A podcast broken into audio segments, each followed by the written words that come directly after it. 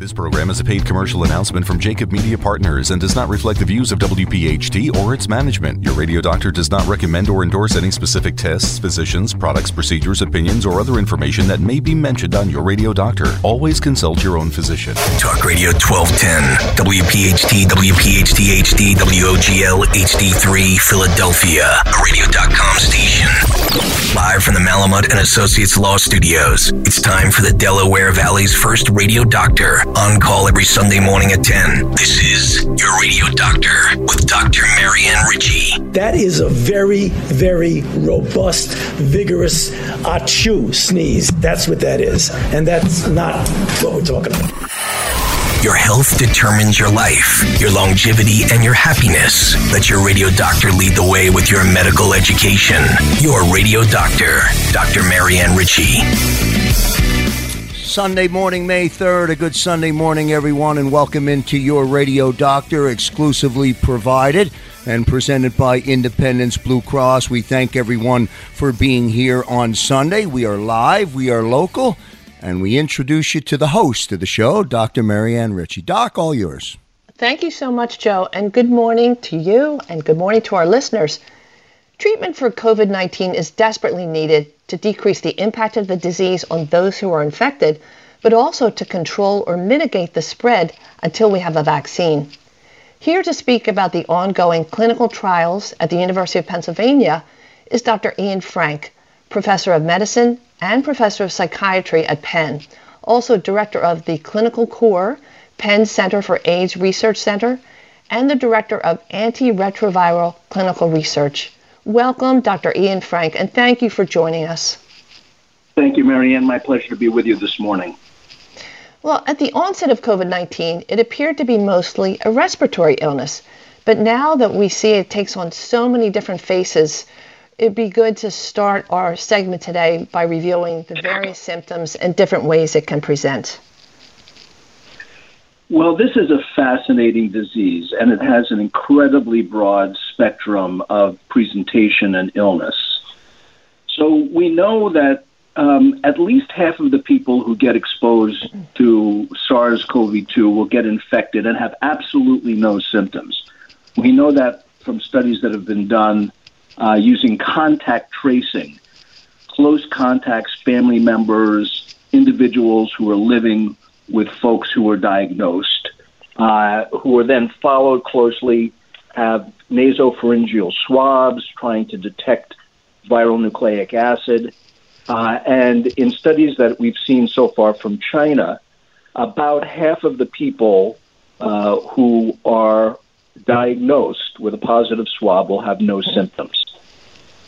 For those individuals who have symptoms, probably 80% of those have a relatively mild respiratory illness. They'll have fevers, they'll have cough, myalgias, sometimes GI symptoms, nausea, diarrhea are common. Uh, and these individuals will do fine. They'll be sick for a few days and then they'll get better. About 20% of people will ultimately be hospitalized. These folks experience a progressive lung infection. And initially, their symptoms are mostly mild respiratory symptoms the cough that persists, the fever that persists. Then they will all of a sudden get sick. And it seems that these individuals are developing a progressive hypoxemia, so their, their oxygen levels are low, but they're not aware of that. And, and the reason for that if, if you remember your, your pulmonary physiology, is that increases in CO2 is what drives our respiratory rate. And folks with COVID 19 pneumonia have, uh, in some regards, um, a, a, a, more milder kind of uh, lung pathology initially, where their lungs remain flexible and they're not retaining CO2. However, people reach a tipping point, and all of a sudden, they're really short of breath. So they come to the hospital, and a lot of individuals then will will respond to just oxygen therapy alone. Some will have progressive lung infection, and these individuals will go on to, in some cases, uh, develop adult respiratory distress syndrome, ARDS. They'll need to be transferred to the intensive care unit. Uh, they'll need more aggressive oxygen therapy. Some people will need to be intubated, and uh, and some people have such severe problems being appropriately oxygenated that they need ECMO uh, in order to remove the blood, you know, from their body, oxygenate it, and redeliver it. Now, that's the respiratory illness. What we are appreciating is that a significant proportion of individuals who develop se- severe symptoms, and even some people who develop, who have a mild illness, they will experience uh, hypercoagulability. Their blood will clot more easily than is normally the case. And we're seeing individuals with pulmonary emboli. We're, pe- we're seeing individuals who have stroke. Uh, and this is one of the major causes of morbidity and mortality in people who are developing COVID 19 disease. I see. Well, and you know, I think that we're learning so much as we go along. It's new, that's why it's called the novel coronavirus. And some of the more atypical features might be what we thought were atypical loss of sense of smell, loss of sense of taste. And but some people can have just a severe headache or a sore throat, and some people don't even mount a fever. I think that's fascinating in itself. Well, you're absolutely right. I'm I'm glad you you reminded me about the loss of smell because that's pretty common. Um, mm-hmm. In in a number of the healthcare workers that we've seen uh, and diagnosed, they've had very atypical uh, types of symptoms, and right. we've we've we've diagnosed them because they've had significant contacts uh, and came in for testing because of these asymptomatic or or, or unusual types of, of symptoms. Uh, and I think that when all is said and done, we're going to appreciate that a lot more people have gotten infected than what is revealed by the nasopharyngeal tests. There are serologic tests that are being developed, so we'll be able to look to see if people have made antibodies uh, to SARS CoV 2, uh, and we'll see what proportion of individuals end up uh, having a positive test after having close contact with somebody with an illness.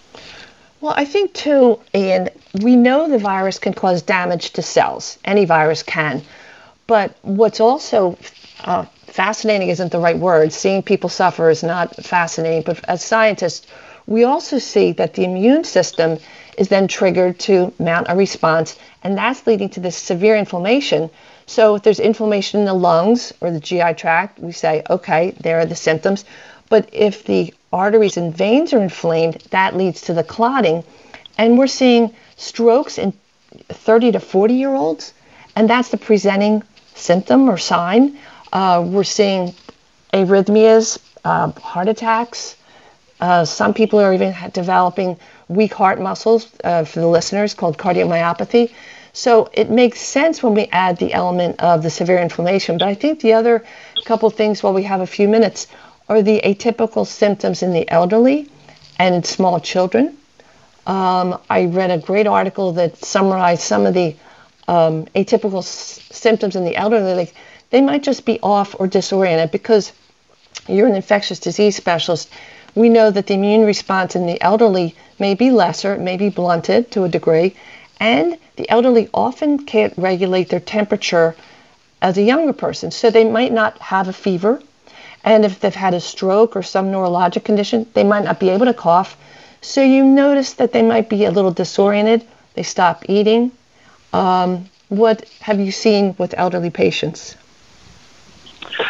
Well, I think COVID 19 causes the kind of uh, worsening of underlying medical conditions that we often see in, in elderly individuals. So, individuals who have some degree of mental status changes may just present with worsening mental status. Um, mm-hmm. Um, individuals who have some underlying heart condition may present with worsening heart failure. Uh, I saw one patient who's got bad rheumatoid arthritis, uh, and the muscle aches that she was experiencing were was, were worsening her arthritis, uh, and so she couldn't stand up. She didn't have much in the way of respiratory symptoms. Um, right. So I I think we're all uh, those of us who take care of older individuals are used to this kind of experience uh, where we see some underlying medical condition, uh, often presenting uh, in in unusual ways for that underlying medical condition, but worsening uh, uh, chronic problems that these individuals have. Yes. When we come back, more on some of the unusual presentations, and then we'll hear about the great research that's going on at Penn. Thank you, Ian. This is your radio doctor as we broadcast you live on this Sunday morning here on Talk Radio 1210 WPHT, your radio doctor exclusive exclusively presented by Independence Blue Cross. Back in a moment.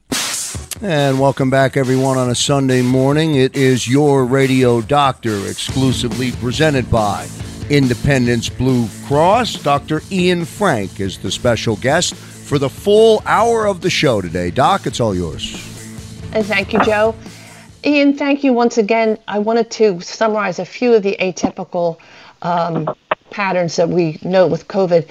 The big uh, item in the news in the past week or so is COVID toe.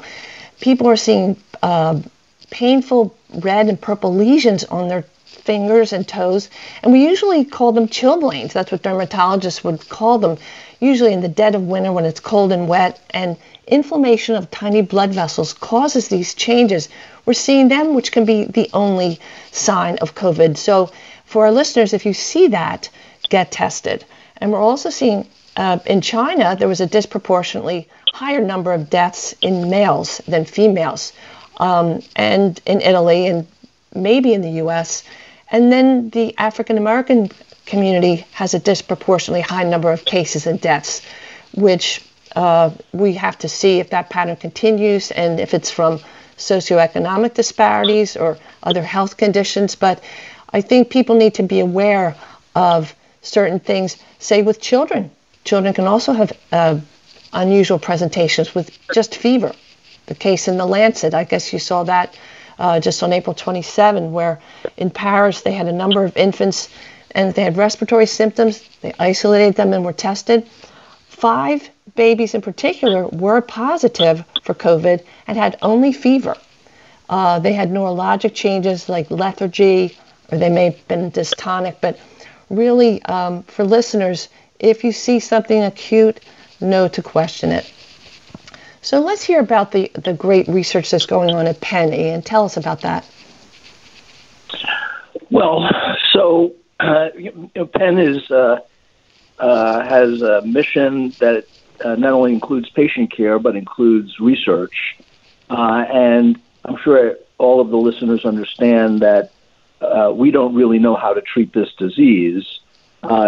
There are no vaccines that have been developed for other kinds of coronavirus infections and epidemics that we have experienced. The, the SARS epidemic in 2003 or the MERS epidemic that we've seen a little bit more recently. Uh, there are no antivirals that have been uh, proven to be effective uh, in animal model systems against uh, SARS CoV 2. So uh, one of the major disadvantages that we have here is a, a total absence of, of knowledge uh, with respect to uh, therapeutic options.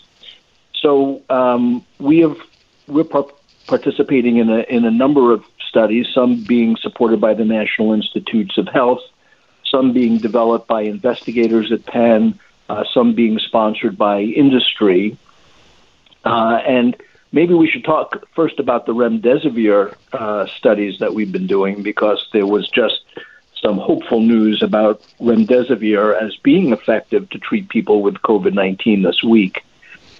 So, uh, the story that's been in the news is a, is a trial uh, that was sponsored by the National Institute of Health. It's called ACTT, it stands for Adaptive uh, COVID 19 Treatment Trial. Um, and it's a study that started with a comparison of remdesivir versus a placebo.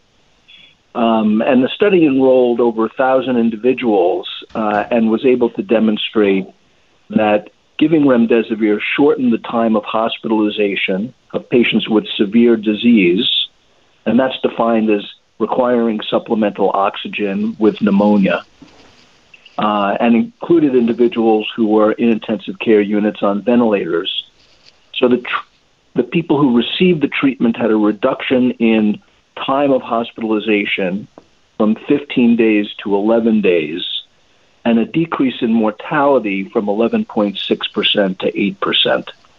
The reduction in mortality was not statistically significant, but the p value is 0.059, so a very strong trend towards statistical significance. And the difference in hospitalization length was highly statistically significant.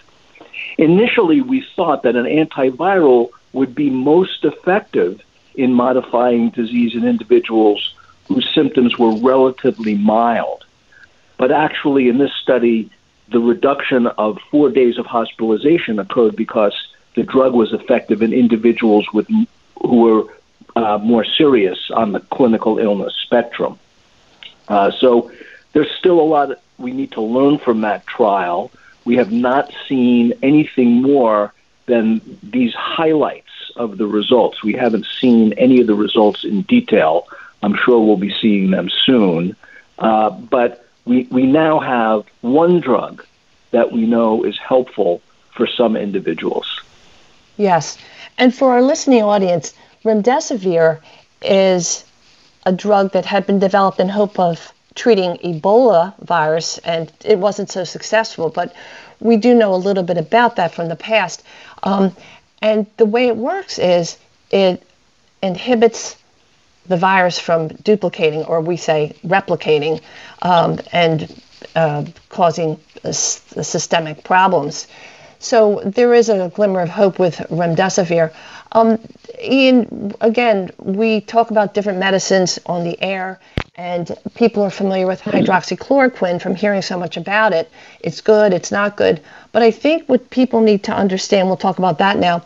Hydroxychloroquine has been used as an uh, anti-malarial prophylactic, or you're going on a trip, we're giving it to a healthy person. And it does have a slight risk of causing abnormal heart rhythms.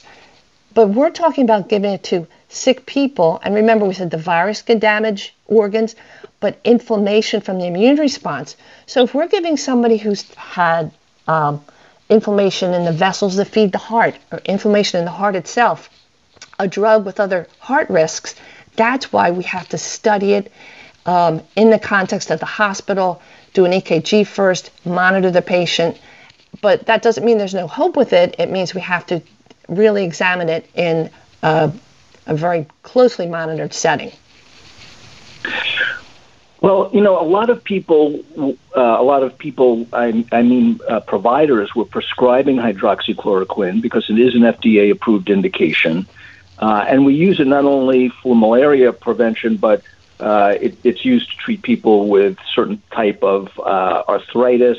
Uh, it's, it's used as a cancer chemotherapy we have a lot of experience with the drug. Um. It can affect uh, the QTC interval on an EKG, so it, it, it can have uh, some electrical disturbances associated with it. Uh, and I want to just go back to one of the points you made earlier uh, about uh, you know why some people may be at an increased risk for more severe disease. Hypertension uh, is an illness that is associated with a worse outcome. Um, and so people who have a history of hypertension uh, are probably more likely to have some underlying cardiac disease, uh, and they may be more likely to have arrhythmias from this drug. So there are reasons to actually do studies uh, rather than just give uh, a medication t- uh, to people. Obviously, in desperate times when there is no uh, proven therapy, uh, providers are going to want to do anything they can that they think may be beneficial.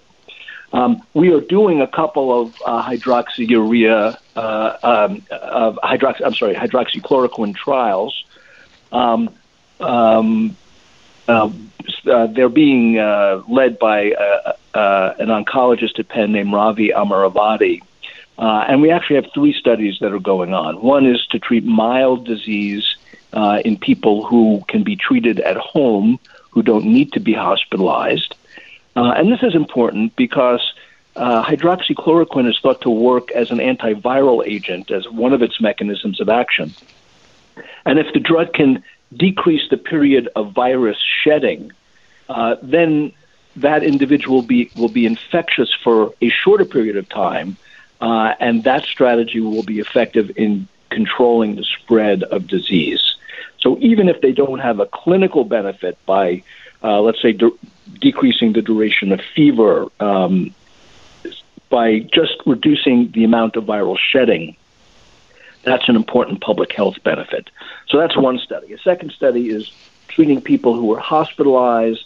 Uh, and then in a third study, we are testing its ability to prevent infection among healthcare workers.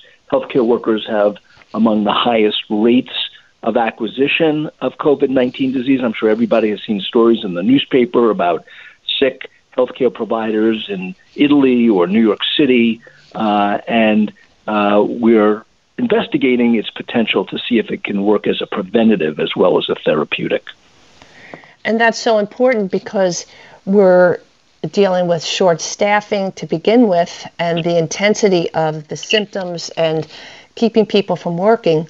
Um, and that combined with testing to see who's already been exposed, because that's the other uphill climb here our testing, um, there are so many asymptomatic people, and, and again, very briefly, the testing itself, we know that the nasopharyngeal swabs, when they're taken properly, they're falsely negative or reassuringly negative uh, at least 30% of the time. And then with the rapid, and we say do it yourself, people put the swab in just the tip of their nose.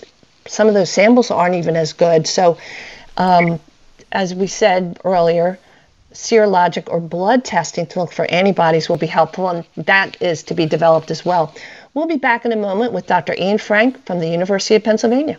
Thanks so much for listening to your radio doctor as we broadcast you live here on Talk Radio 1210 WPHT, your radio doctor, exclusively presented by Independence Blue Cross. If you miss any of today's live show, uh, you'll find it at yourradiodoctor.com or just go to radio.com and search Your Radio Doctor. Back in a moment. And welcome back, everyone, to your radio doctor, presented exclusively by Independence Blue Cross as we join you live here on Talk Radio 1210 WPHT. It's all yours. Thank you, Joe.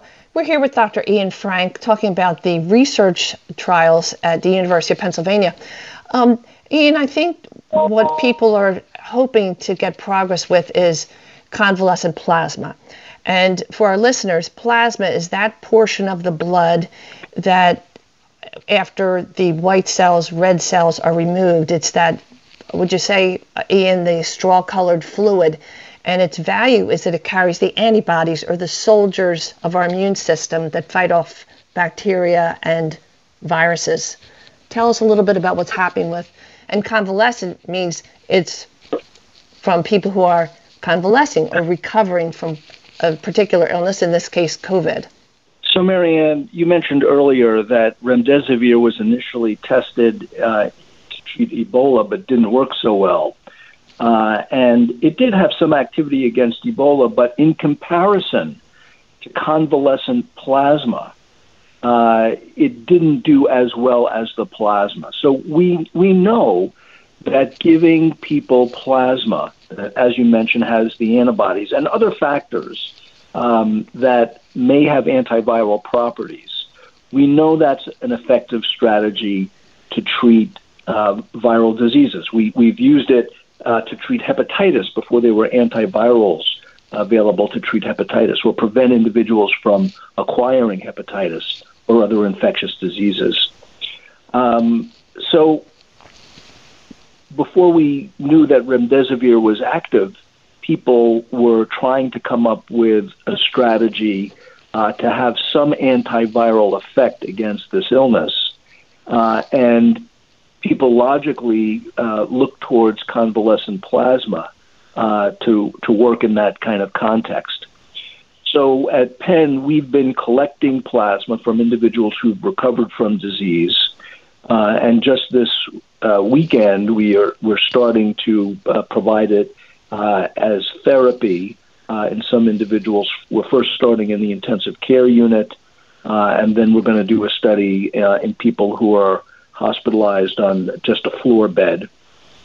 Um, there are some anecdotal cases in the literature that suggest that it may be helpful for some individuals. Uh, there are some reports that in people with the most severe disease, people who've already been sick for a while, uh, the drug or the or the therapy may not be effective, um, and that may not that shouldn't be a surprise. Uh, individuals who've been hospitalized for a couple of weeks, many of those individuals will make an immune response against the virus, and if they have a good antibody response against the virus, they may not benefit from receiving antibodies in the form of plasma therapy. Now, plasma may work in other ways other than the benefit of uh, giving the antibody, but we need more data to really understand who's going to benefit and how many, what proportion of individuals will benefit. I should also say there's a potential risk. Um, because individuals who get plasma also get factors that are associated or that that promote clotting. And if this is a disease that's associated with an increased risk of clots, then there may be a downside to, to giving plasma. And it's one of the reasons why it really needs to be studied with controlled trials so we can make sure that we're not harming individuals uh, along the way. Thank you. That was a very clear, logical explanation. As you say, if somebody's already mounted their own immune response and it's just not enough, maybe that's why an infusion of plasma wouldn't make a big change in their clinical picture. And then I wondered myself, what are the downsides? What other factors might, not just clotting factors, are there any other risks to um, infusing plasma? That makes so much more sense. So the plasma studies at Penn are uh, ongoing for different stages of the illness. Yes, that's that's right. And I, I want to revert back to something I mentioned, to say when we were talking about remdesivir, which is an antiviral, um, that just like influenza, Tamiflu, if, if you, for our listeners, you need to take that within the first 48 hours before the flu gallops. So I guess that's the important part about trials. All these clinical studies are looking at people in different stages, and some of these therapies may help at a certain point and not at a different point. So, Ian, uh, tell me about Replace, the study called Replace. So, Replace is a study that's focusing on individuals who have hypertension uh, and are on uh, uh, the classes of drugs that we know as ACE inhibitors or ARBs. And the receptor for SARS CoV 2 is a molecule called ACE2. So it's it's in that angiotensin converting enzyme family of molecules. And individuals who are on ACE inhibitors have higher levels of ACE2 uh, in on their tissues. Uh, and so, one of the reasons why people with hypertension may be more likely to have more severe disease uh, is because they have more ACE2 on lung tissue that is a- enabling the virus to bind more diffusely and perhaps cause a worsening pneumonia. Now, there's a paradox here because with other viral diseases like influenza, individuals who have higher levels of ACE2 in their lung, they are protected from lung injury. So ACE2 may have a beneficial effect as well as a harmful effect. Uh, and for that reason, we are doing a study at Penn to see whether or not people who are on these classes of antihypertensives should continue them or stop them. Uh, and actually, there's another group that is developing a uh, ACE2 treatment to try to increase ACE2 levels in the lung uh, and and serve as a a kind of protective effect against other lung injury. That study uh, is uh, is not uh, close to starting uh, yet, but uh, there are a number of groups that are trying to work uh, along this kind of mechanistic pathway to see if we can lessen the course of severity in individuals with the disease. So, for our listeners, there are so many ways to approach this. We can either try to stop the virus from replicating or reproducing, or we can get in the way of the virus. In this case, when the virus decides to attack a cell in the lung or a cell in the GI tract, those spikes, remember, corona means crown. It's the Latin word for crown because when we look under the microscope, the virus has all these little spikes that make it look like a crown. And those spikes, when they get to a cell, they want to just think of the, the lunar module landing and it has to anchor itself. So the spikes anchor onto a receptor on the cells called ACE, ACE2 for brevity. So, as you're saying, Ian, then when somebody's on an ACE inhibitor, uh, it raises levels of ACE in the bloodstream. So, there was a question whether people on these drugs, ACE inhibitors, or angiotensin receptor blockers, ARBs, should stop those medicines in case it would increase their risk. But we're nationally, patients are being told do not stop those medicines, talk to your physician. I think that's an important point about this. Yes, I, I don't think people should be stopping their antihypertensives now or, or, or changing them. Um, so I, you know, I, I think that this is not going to be have a major impact on the outcome of disease, uh, but in some individuals with severe illness, keeping people out of the intensive care unit and keeping people off ventilators uh, would be an essential strategy, a really important strategy. So uh, I think that it will only be for a minor group of uh, individuals where uh, this kind of strategy is going to be important. And and tell me, um, what has been the most fascinating thing that you have seen so far? It's so early in the disease and collecting data and observing people and different presentations. What has been the most fascinating thing to you, Ian, so far? Well, I think it's it's trying to understand the reason why people are developing these clots and, and these pulmonary emboli and these strokes. Um, you mentioned earlier that this is perhaps not just a viral disease, but also an immunologic disease. And I think that that's really true. Early on, the virus is responsible for the pneumonia, but what causes worsening may not just be virus replication. It may be how the immune response to virus replication is altering the normal physiology uh, in the lungs, but also in blood vessels. Uh, th- those COVID 19 toes, that is, as you mentioned, a vasculitis. Uh, and we're probably seeing a lot of disease that's caused by the immune system uh, reacting in a in overdrive against the virus, rather than virus replication going on. So, one of the interesting research aspects is trying to figure out how and at what point in time should we be trying to dampen the immune response to let the lungs heal without all of these secondary um, insults to the lung function and to blood vessels, which are probably making it harder for us to, to ventilate patients who are in the intensive care unit. Sure. So, what you're saying is we have to uh, look at ways to stop the virus either by stopping it from reproducing, getting in the way of it attaching, or telling our immune systems to slow down a little bit. We'll be back in just a minute to hear about work on a vaccine.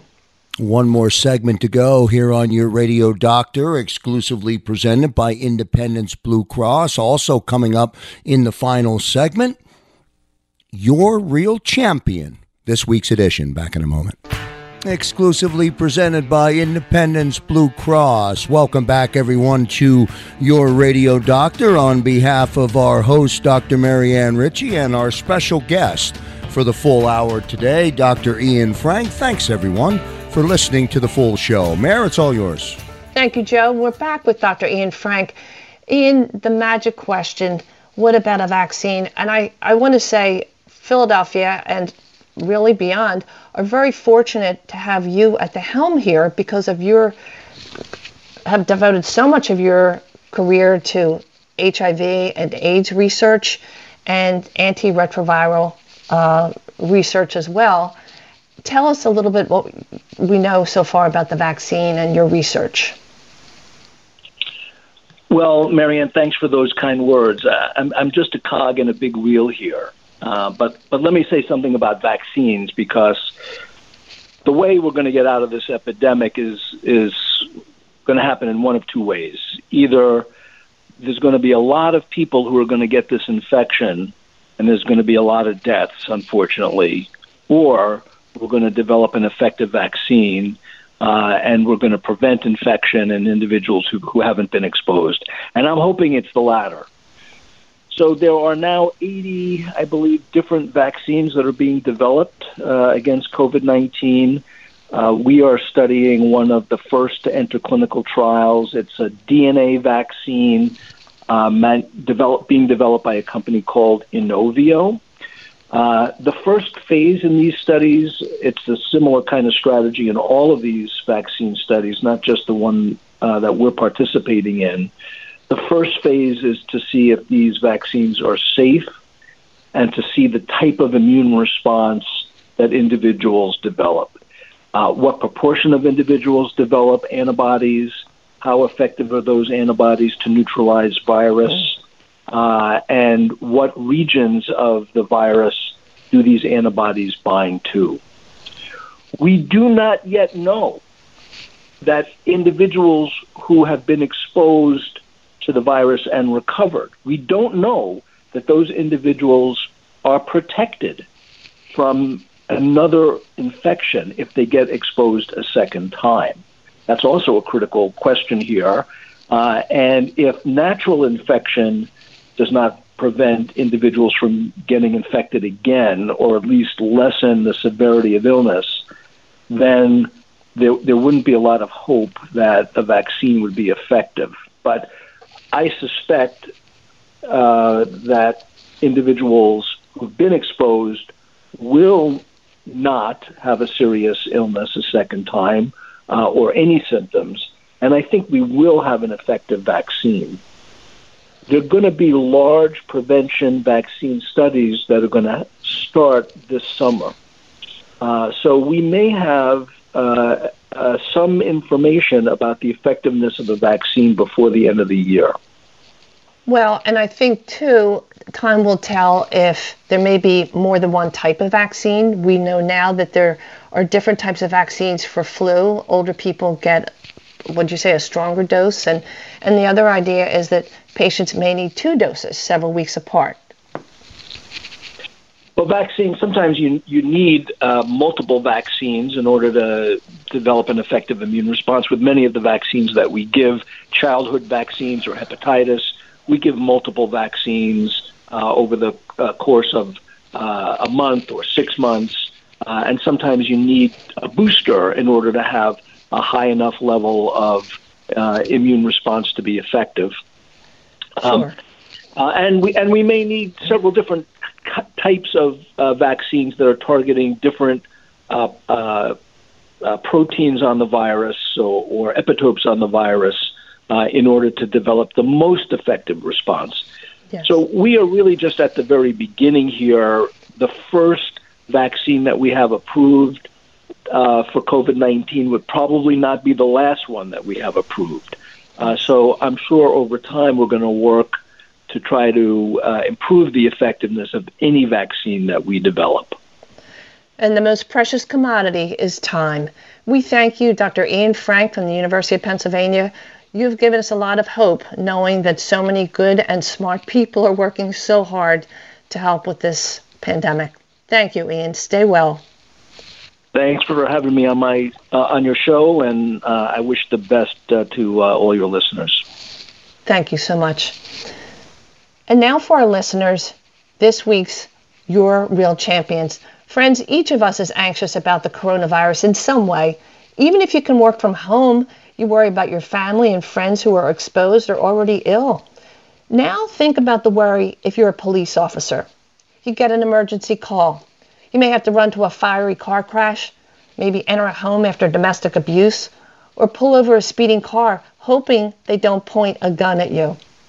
Now think about the stress for an EMT, an emergency medical technician, out on an ambulance, trying to beat the clock to get that patient with the heart attack to the hospital, or entering the home of a healthy man who's now gasping for breath from COVID 19, hoping that the EMT doesn't get the COVID and bring it home to his own family. Now think about Detective John Mick. He's a detective for the Lower Merion Police Department. And if that weren't enough, he's the deputy chief of Narberth Ambulance, which covers five townships and serves 11,000 patients a year. Let me emphasize 22 years on the police force, 25 years, mostly volunteer, at the Narberth Ambulance, with an average of 20 hours a week outside his day job. Talk about frontline. This is frontline squared. And as a true leader, he worries about the stress of COVID on his staff. This is unlike anything they've ever seen before. And they're moving at least four to five cases of COVID per day. But he said, what's really hard to see is the elderly faces in nursing homes sad, lonely, confused, no visitors allowed, watching their friends leave on stretchers, wondering if they'll be next. This is a man of compassion who has earned the respect and admiration of his fellow officers, including Officer Matthew Friend, we like to call him Officer Friendly, who nominated Detective Mick. And of course, he turns the spotlight on his colleague and mentor, who also serves double duty, Superintendent of Radnor Police Department, Chris Flanagan, who is also Chief of Narberth Ambulance with 35 years to credit on both fronts. We thank these brave men for keeping us safe as police officers, but also as emergency medical staff. This week's real champions, Detective John Mick and Superintendent Chris Flanagan. So, friends, the next time you get pulled over by a police officer for going a little too fast or zipping through an orange light that's yellow with a little red, don't get snarky. Say thank you, because perhaps that police officer just saved your life. If you'd like to help these brave men and women do their jobs and help buy masks, gloves, and gowns that are really needed, visit narberthambulance.org. And if you care to donate, it's right there. Join us next week when we'll have Dr. Gerard Criner. He is professor and director of the Temple Lung Center in Philadelphia.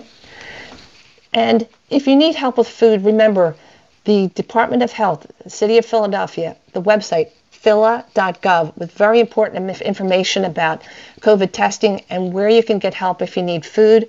Also, nutritionaldevelopmentservices.org. Please hang your American flag to support COVID patients and all the workers who service who serve us. And send a photo of the flag in front of your home to info at yourradiodoctor.com. We'll post it on our website. And please think about sending us stories about your real champions. And if you can, Donate blood to the Red Cross. Wear your mask, wash your hands six feet apart. You can make a difference. Your health is your wealth.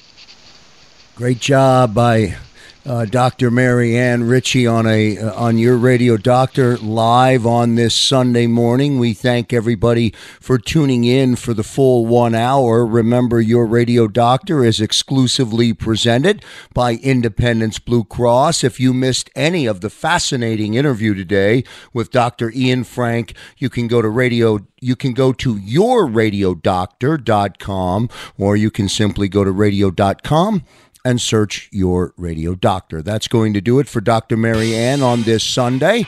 We thank you again for joining on behalf of all of our listeners around the Delaware Valley and all of those champions.